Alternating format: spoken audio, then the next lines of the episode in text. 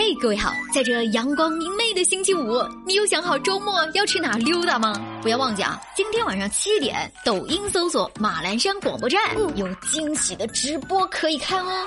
这里是不植物，我是小美，来关注今天的新闻吧。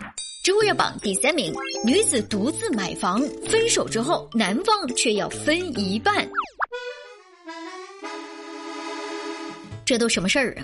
浙江杭州一对情侣同居四年之后分手，男方认为啊，这房子、车子虽然都是双方同居生活期间女方独自出钱买的，但是他觉得自己花费了青春，也有一份份额，所以向法院起诉要钱。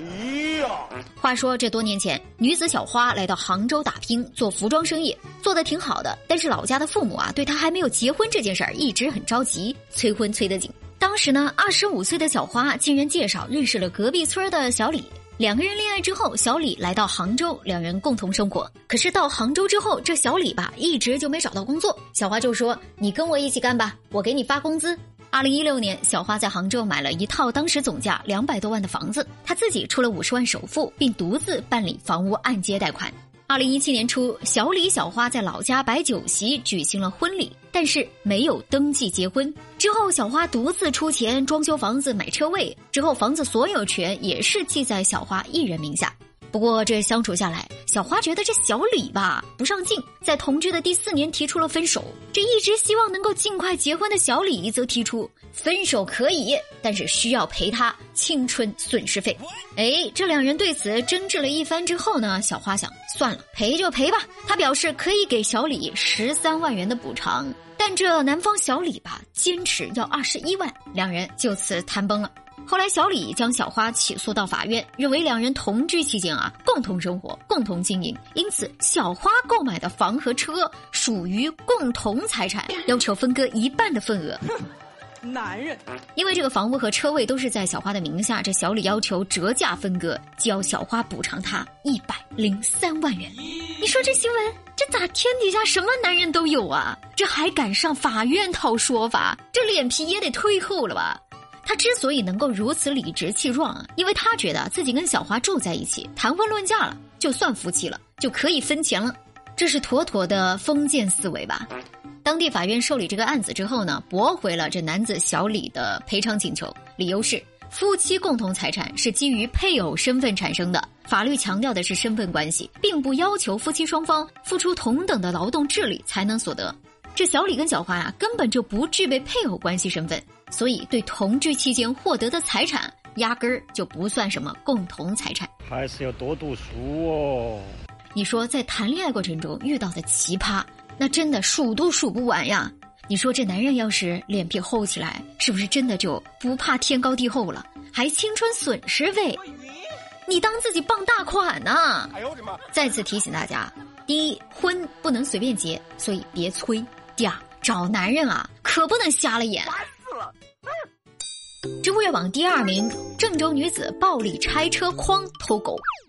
河南郑州杨女士送女儿上围棋课的时候啊，将自家的小狗留在电动车的车筐里边，几分钟之后回来，就发现这小狗不见了。她沿着马路找了一大圈都没找着，最后查看监控，这画面差点把她给气哭了。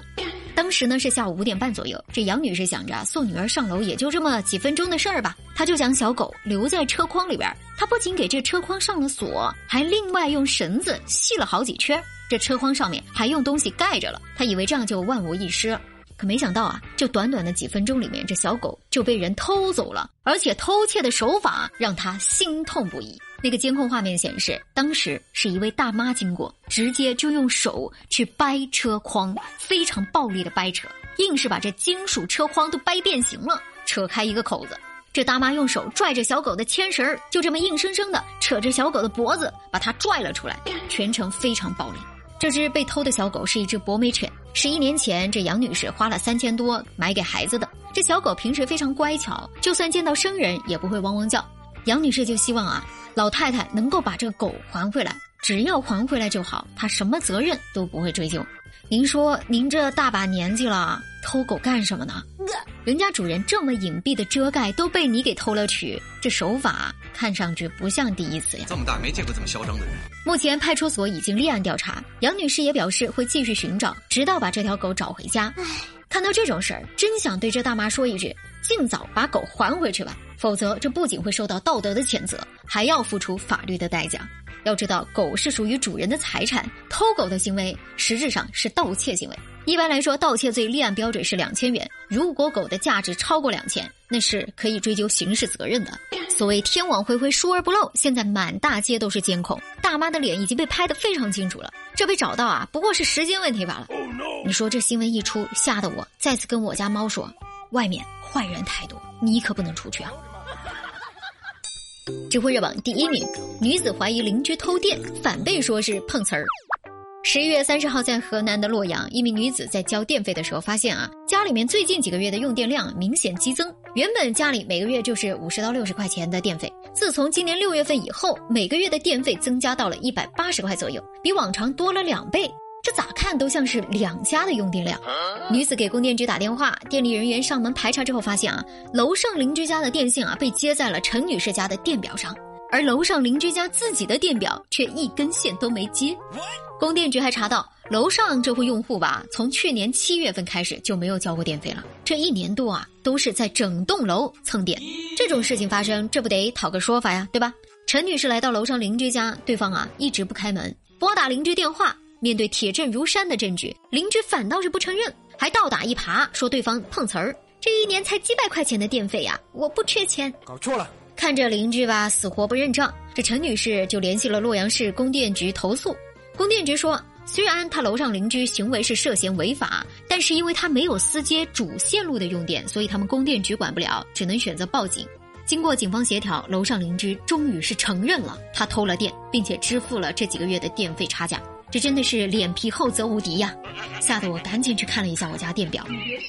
提醒各位，冬天天气冷，居民用电量大，大家切莫贪小便宜，不仅给别人造成麻烦，被发现了还吃不了兜着走。好了，这就是今天的热乎知乎，我是小美，欢迎各位的关注，我们下期见喽。